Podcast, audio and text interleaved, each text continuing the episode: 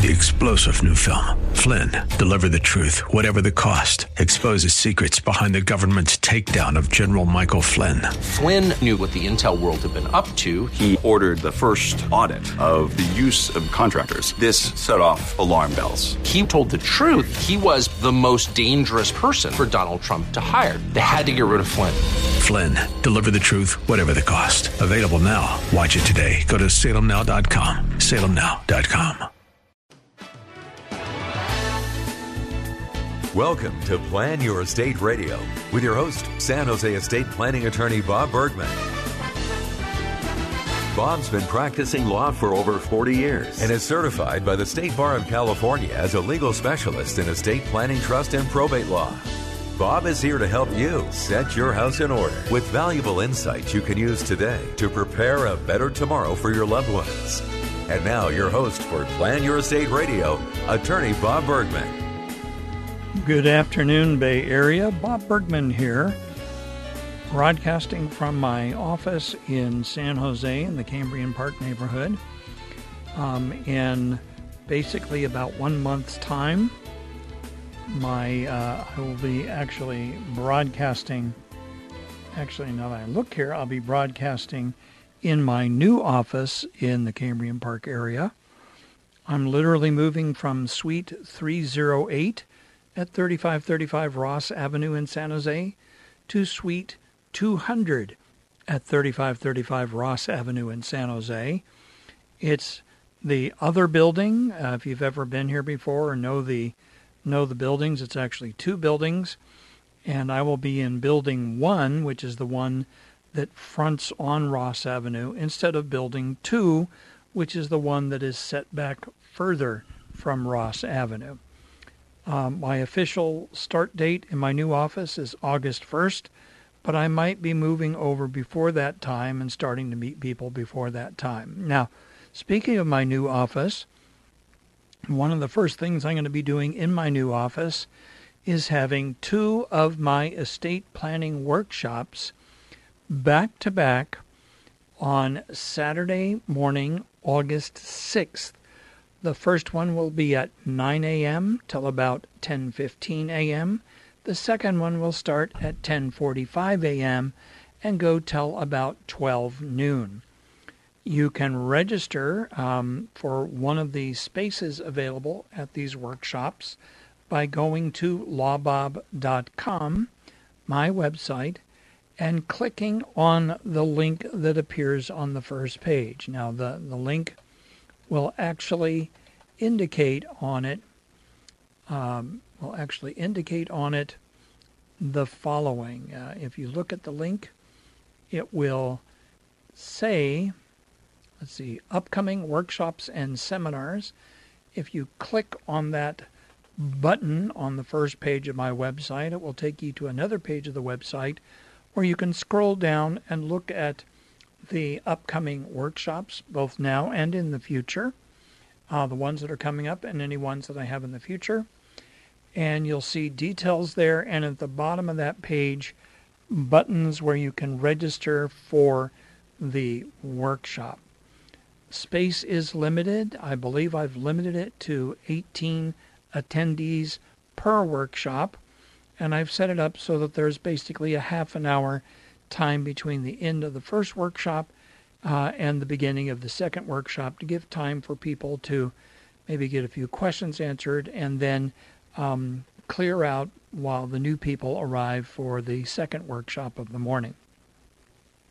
You can also go to eventbrite.com and search for a state planning workshop on August 6th, and you'll find uh, registration there as well. But if you go through my website, that's faster because you click there, it'll take you right into Eventbrite so you can register.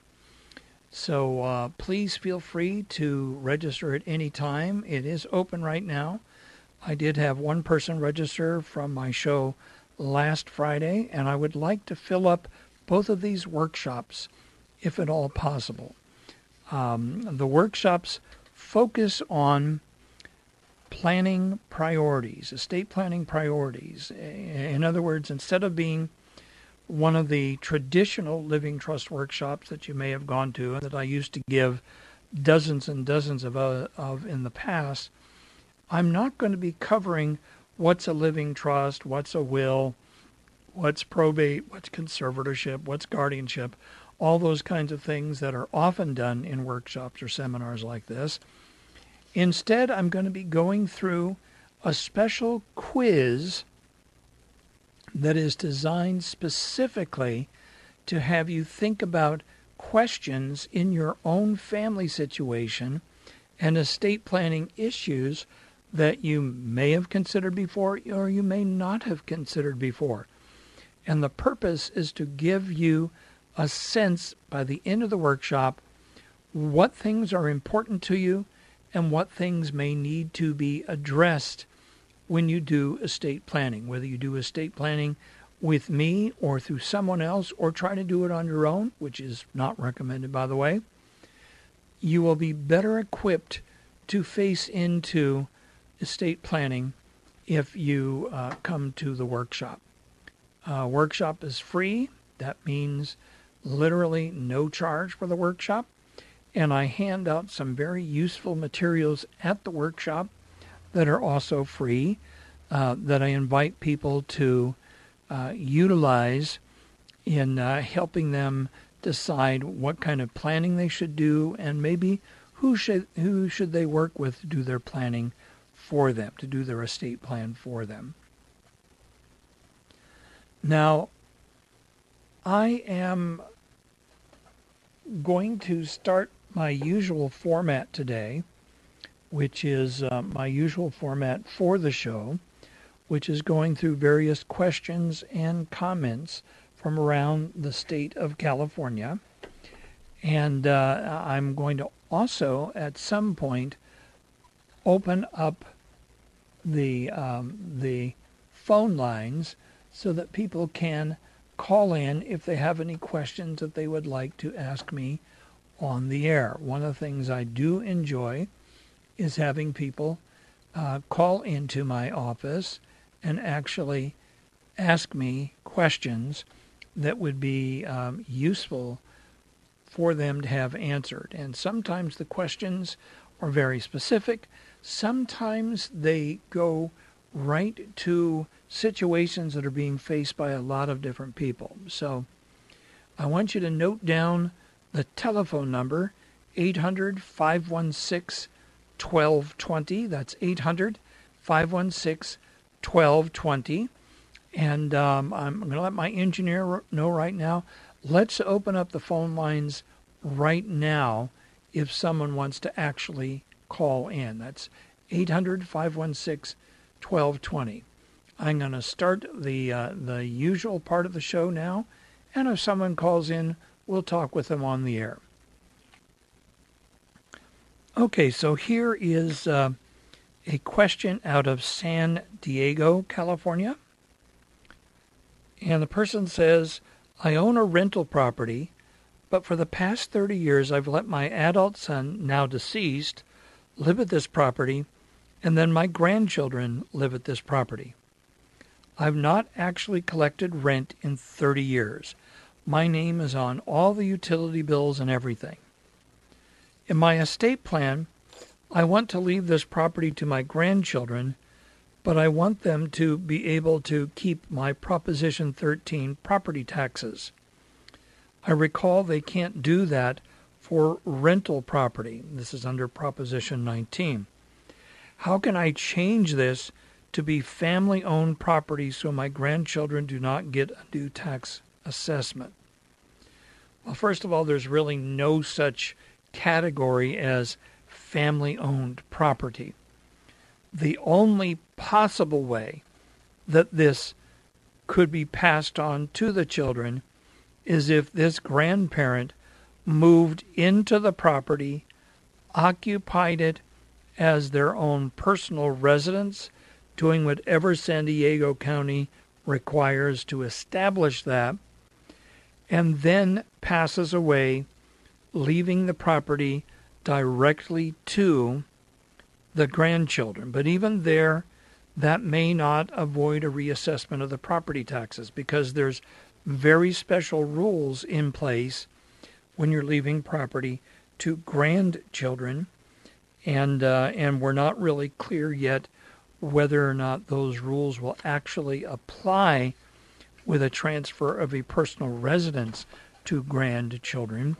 There's some other requirements, uh, such as that the the mother of the grandchildren can either has to be deceased as well, or had to have been divorced from the father, who is the son who died, or had remarried since the son died, um, in order for there to be a direct connection between the grandparent and the grandchildren. It's a complicated issue. It's certainly nothing that can be explicitly answered on a radio show in a couple of minutes. This person will need to consult down in San Diego with an estate planning attorney that understands the property tax rules and specifically the issues surrounding Proposition 19. Um, it may also be that Proposition 193, which dealt with grandparent to, gra- to grandchildren transfers, is actually no longer in effect anymore, so there may be no way to solve this issue. We're coming up on the first break of the show today. When I come back, we'll continue with more Plan Your Estate Radio. This is attorney Bob Bergman, and I'll see you on the other side of the break.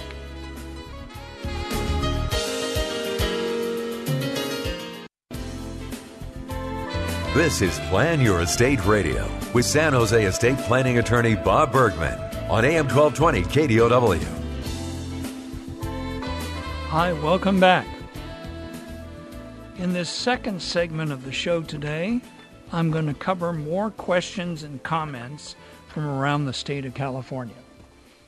So let me jump right in. Out of Camarillo, California, we have a question here. A person says, My mother and I are listed on a home deed as tenants in common. My mother died several years ago, and now I want to put the deed in my living trust, but was told I had to remove her name first. I need to know what is required and where to purchase the correct forms. The home is in California. All right. First of all, there's no place to purchase the correct forms.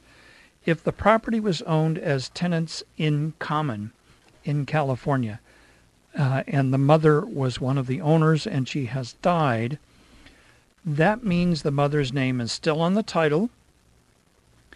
And because it's real estate, we're probably looking at having to file a probate in the county where mom lived if mom had a will that says, I leave everything to this child, then that means the child will end up with mom's half of the property. If mom had a will and there's more than one child, and it said, I give everything to my children equally, or if mom had no will at all and died what we call intestate, meaning she had no last will and testament, and had more than one child, uh, or maybe even had another child who died but had children, meaning grandchildren, then that means when you go through the probate, we're likely to find out that mom's share of the property actually is divided between more than one person. There's no way to tell from the question just what the actual situation is, but I can say with certainty that this person is going to have to put mom's estate through the probate process. It's been several years. Um, I don't know why someone decided to wait several years before doing anything about this, but people do that sometimes. Probably thought it would be as easy as getting a few forms uh, from the court and filing a few forms, and now the house is mine. It doesn't work that way. This person's looking at a probate of mom's estate with all the expenses involved in the probate. Uh, it's likely going to uh, end up um, costing uh, thousands of dollars to get the title cleared out of mom's name into this person's name so they can put it in, I guess, into the trust that they just set up. And I would think if they're working with an attorney helping them set up the trust, the attorney would be able to advise them just what needs to be done. Okay, out of Monrovia, California, someone asks this question based on this situation. My house is in my name, and I would like to make sure it passes to my husband in my will or trust if that's the better way to do this. I would also like to specify that after my husband passes, it should go to my niece. Is there a way to word this? Well, first of all, you're talking about a trust, putting it in trust for the husband for the husband's lifetime, basically an occupancy right. Uh, there's no specific way to word that, but you do need to deal with a lot of issues in a trust like that. For example, if this person's husband gets to occupy the property for his lifetime until he dies, then the question is who pays the taxes?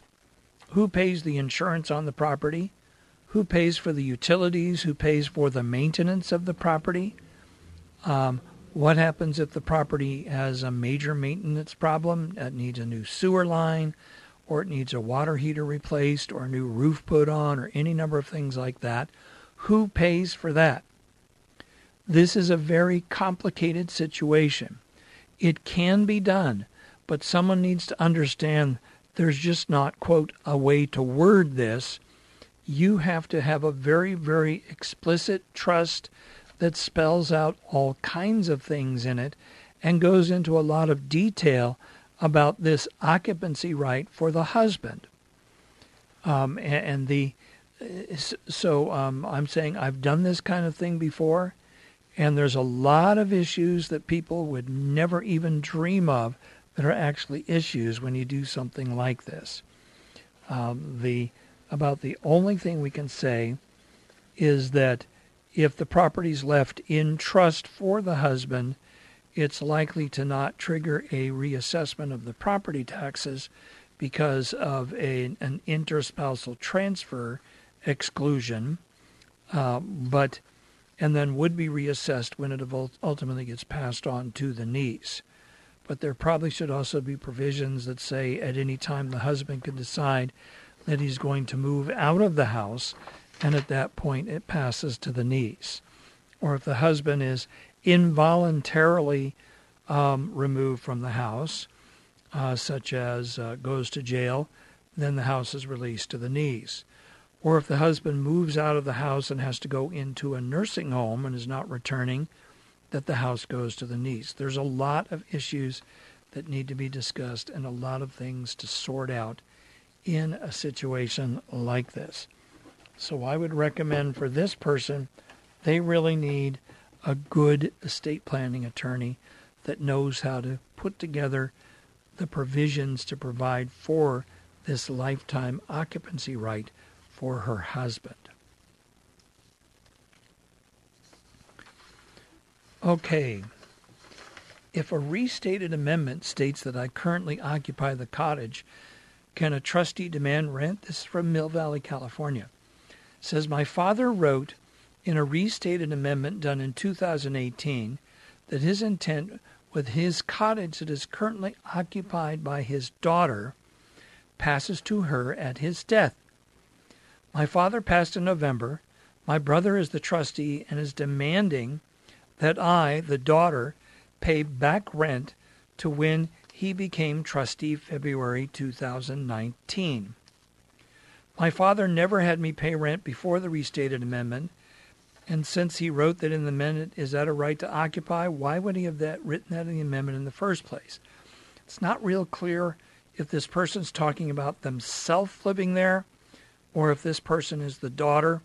If they're the daughter and the father died, well, then the daughter's entitled to the cottage. If it's someone other than the daughter that's occupying, um, then maybe rent is appropriate to be paid by that person uh, if they did not have any occupancy right at all, either stated in the trust amendment or otherwise. Not real clear from the details just what the situation is. We're coming up on the mid show break. When we come back, I'll continue with more Plan Your Estate Radio. This is estate planning attorney Bob Bergman, your host of Plan Your Estate Radio. I'll see you on the other side of the break.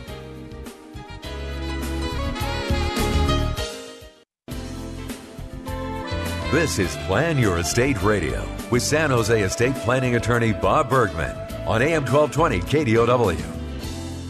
And welcome back to the third segment of our show today. Out of San Jose, California, which is, of course, where I'm broadcasting from right now, someone asked this question. Let me set up the situation. Person says, I bought my home before I met my husband. My name is on the title and the mortgage. However, we had a child and we decided for me to be a stay at home mom and take care of running the home. From how I understand California loan, the home is now 50% my husband's, regardless of title or mortgage, since his income goes to pay our bills, including the mortgage, taxes, and insurance, utilities, all those things. Or is it less than 50% his? Let me pause right there. This is basically a family law question, but the general rule would be that even if it's still in your name, if your spouse is making payments towards maintaining that separate property, then from the moment that started, the spouse, at least theoretically, started getting a community property interest in the future appreciation of the property. The value of the property, generally, up to the time the spouse started making those contributions, would still belong to the original owner spouse, but then going forward from that date, the other spouse is acquiring a community property interest, um, at least uh, to the extent of the future growth. Now, this person's wondering how to determine what portion is now his. And if we do a trust, how to determine what I can leave to my children and what portion remains his. It's my children's childhood home, and I was planning to leave it to them when I'm gone, but I got remarried. Thank you. Yeah, that's that's the issue. This is a remarriage. The children would be the stepchildren of the new spouse. This is both a family law and estate planning situation. I think that uh, what I would advise this person is to uh, have to have the spouse get a family lawyer, have this person get a family lawyer, and sort out now just what the ownership of this property is now, now and going forward in the future, so that this person has some certainty as to just what portion of the property is theirs and what portion may actually now belong to the spouse. Then they could have an estate plan that they do together that specifically characterizes what percentage is the share of the original owner spouse and what percentage is the share of the remarriage spouse. Complicated situation and I can guarantee that it happens a lot around the state. A lot of people remarry, they own properties, the new spouse comes in, starts making all the payments and things like that, and it really only becomes an issue if there is a subsequent divorce, but it can also be an issue like here where this person wants to know how much they can leave to their children. They want to make sure their children get their ownership in that property when they die. Okay, out of San Pablo, California, person says, My parents, a married couple, purchased a home many years ago, but we just found out the deed states that they were co owners only instead of joint tenancy owners. My dad passed away many years ago. My mom just passed and left a trust assuming the property was hers. We're trying to sell the property, but there's a cloud on the title showing dad as still part owner. How do we remove dad's name from the title to clear it? Um, there are other family members who are not listed as beneficiary of the trust. Ooh, that's gonna that's gonna create some issues right there. I can tell you that. Um, what you're probably talking about is a Heggstad petition. In uh, in this case, in Contra Costa County Court, because there are uh, family members, presumably children, other children who are not beneficiaries they would have to be given notice of this petition. Um, don't know whether or not there's anybody who's going to contest this trust or not, but a Heggstad petition might very well be the way to uh, to go forward by asserting that the first spouse who died, the property would have passed to the surviving spouse, the mother, and then um, if her trust identifies the property in it as intended to be part of her trust, the court could order that it be in the trust.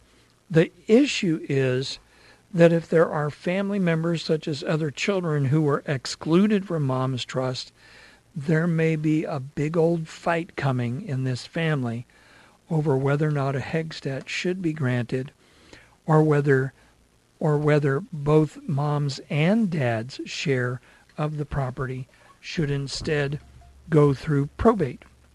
Now, if mom has a pour over will that directs her share of property to go into her trust, the Heggstad might still be successful, but the court might say we want to have a probate first of the deceased father's half so it passes into the mother's name so that then the Heggstad petition can get it into the trust.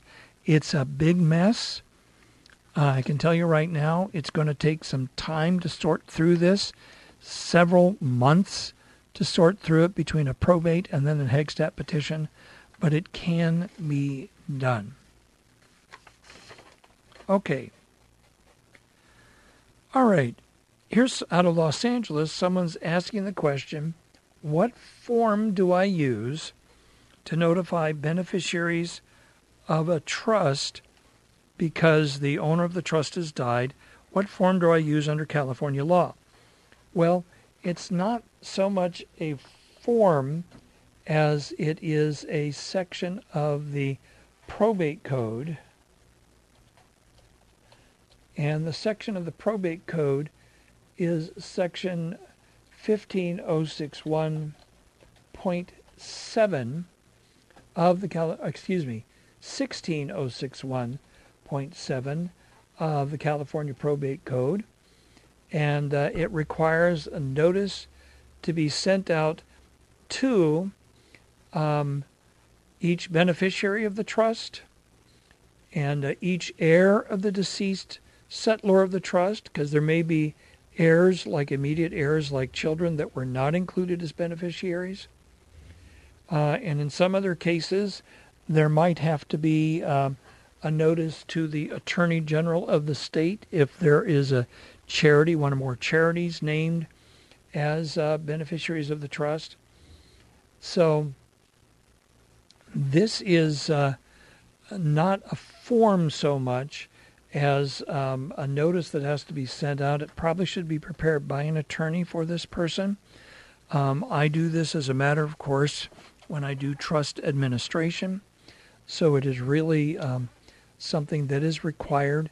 If it's not sent out, um, then you run the potential situation of having the trust not ever be cleared to make distributions to the beneficiaries if there are people out there who would have objected to the trust, but they never got this notice.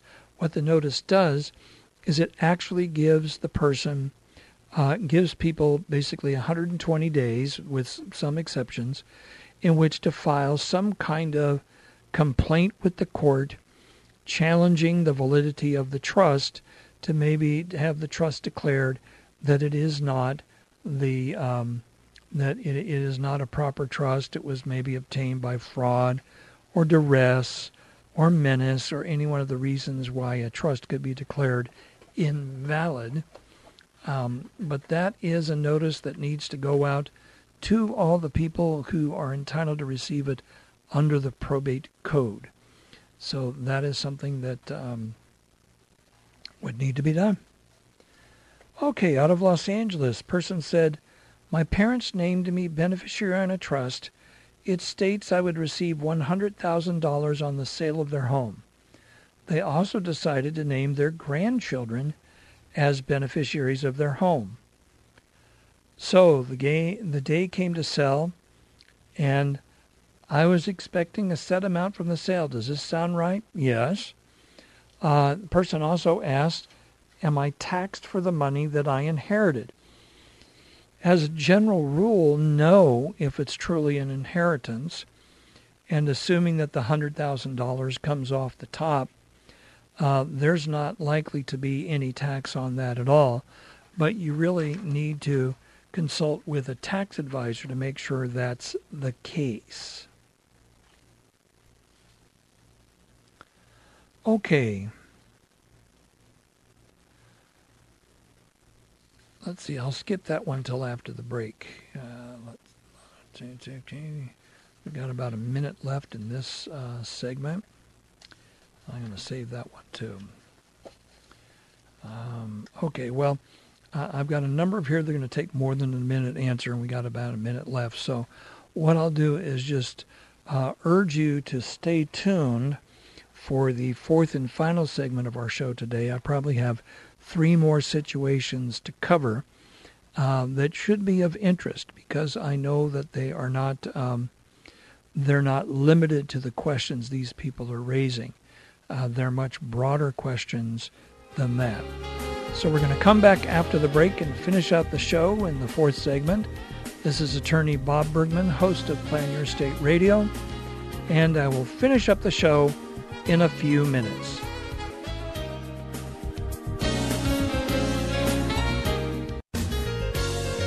Now, back to Plan Your Estate Radio with attorney Bob Bergman. Hi, welcome back to the fourth and final segment of our show today. Out of Escondido, California, person has a question regarding a living trust drawn up years ago between father and stepmother.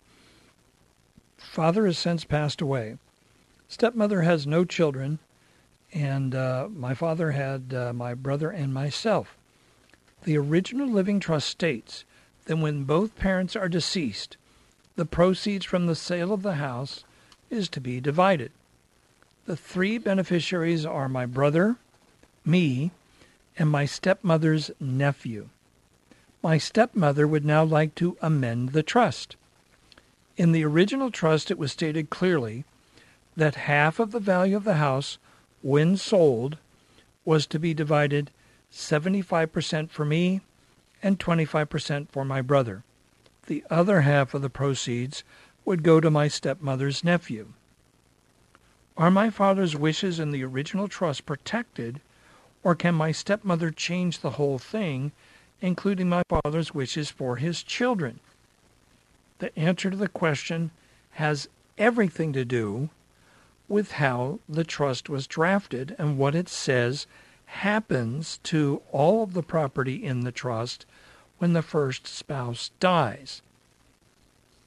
If it just says everything goes to the surviving spouse, and then there's the distribution plan when the surviving spouse dies, unless the trust explicitly states that the half of the property that belonged to the father is irrevocably assigned to pass to the father's children, or that his half was put into what we call the bypass trust, or a B trust and an AB marital trust, which I've talked about a number of times before, that's the only way to be assured that the father's children will receive their half of the property when their stepmother dies. If everything was just left to the stepmother with no restrictions of any kind so that she now owns it, there is literally nothing legally to stop her from changing the whole deal. And I warn people about this that um, in a second marriage situation, you probably don't want to just leave everything outright to your spouse unless your spouse, the step parent, basically raised your children from little kids and and has and they're fully integrated in the family and they consider your spouse to be their mother or father and they consider your kids to be their kids. I mean, there are a lot of families like that. Uh, but there's other families where the step parent stepchild relationship is, shall we say, less than good. And in a case like that, if you want to protect your own children, you have to make sure that your estate plan protects them in very, very real ways. You can't just leave the property to the surviving spouse and hope that they'll do the right thing. In my experience, um, many times they don't do, quote, the right thing, and they change the whole distribution plan to favor their own family or their own children or maybe their own nephew, as in this case right here. Now, this is an interesting one out of Chino, California. It says our lawyer went to court today for our Heggstad petition and it was not granted. we were told by our lawyer that the judge is requiring him to notify the mortgage company of my father's home before the judge will grant the petition. The court date was long awaited and we're devastated because we need to sell my dad's house as soon as possible. Background The title was in his trust, then it was removed when he refinanced in December 2021. He passed away unexpectedly a few weeks later, and title wasn't put back in the trust. It was on his to do list. We went to court with a Heggstad petition, and it's now been delayed. Our new court date isn't until November. We're paying the mortgage. That's a hardship, and we need the money from the house sale. So, uh, is the mortgage company a party of interest? Did the attorney drop the ball? And now we have to lose a few more months before we can get back into court and have this decided. Well, this is an interesting question because there are some probate courts in the state that consider that when you file a noticed hearing like this, they consider a lender on the property to be an interested party in the property, that somehow they have an interest in the property. Well, yeah, they have a promissory note secured by a deed of trust, but they don't have an interest in the property as an owner many more courts, court, most of the courts I deal with, don't consider the lender on a, a, a mortgage on a property to actually be an interested party, and they don't require the lender to be given notice. Um, when I go in ex parte on on a matter like this, I, I find that um, they're interested in who are the beneficiaries, who are the uh, maybe uh, children who were excluded, uh, who are the interested parties who would actually inherit some or all of the property that we're talking about, not the lender on a property. So the answer is it's going to be different depending what part of the state you bring a Heggstad petition. It shouldn't be, but that's just a fact. Some counties care about it, some counties don't care about it at all. Okay, so um, that's our show for today. I want to remind you I do have workshops coming up on August 6th. You can go to lawbob.com, click on the button for seminars and workshops if you want to book a time. Until next Friday, this is attorney Bob Bergman. You have a great weekend. You've been listening to Plan Your Estate Radio with estate planning attorney Bob Bergman. For more information on today's program or to schedule a consultation, visit lawbob.com. L A W B O B lawbob.com or call his office in San Jose 408 247 0444. That's 408 247 0444. And be sure to tune in next week for more Plan Your Estate Radio with attorney Bob Bergman. Opinions expressed in the preceding program do not necessarily represent the views of the ownership, staff, or management of this station and are for informational purposes only and should not be construed to be legal, financial, or tax advice. Seek appropriate legal advice regarding your particular situation. Attorney Bob Bergman does not offer any guarantees with regard to the outcome of your legal matter. Prior results in other cases do not guarantee a similar outcome in your case. All rights reserved. Three star general Michael J. Flynn, head of the Pentagon Intelligence Agency, knew all the government's dirty secrets. He was one of the most respected generals in the military. Flynn knew what the intel world had been up to. He understood its funding. He ordered the first audit of the use of contractors. This set off alarm bells. The explosive new documentary, Flynn, Deliver the Truth, Whatever the Cost, uncovers the facts behind this scandal. Flynn told the truth. He was the most dangerous person for Donald Trump to hire. I find out the worst enemy that I'm going to face in my life is right here in America. They took my assessment and they wanted me to change it. And I was like, I'm not changing it. They had to get rid of Flynn. With in depth interviews, archival footage, and never before seen personal records of the man behind the headlines. I just felt like I was drowning. Flynn, deliver the truth, whatever the cost. Available now. Watch it today. Go to salemnow.com. Salemnow.com.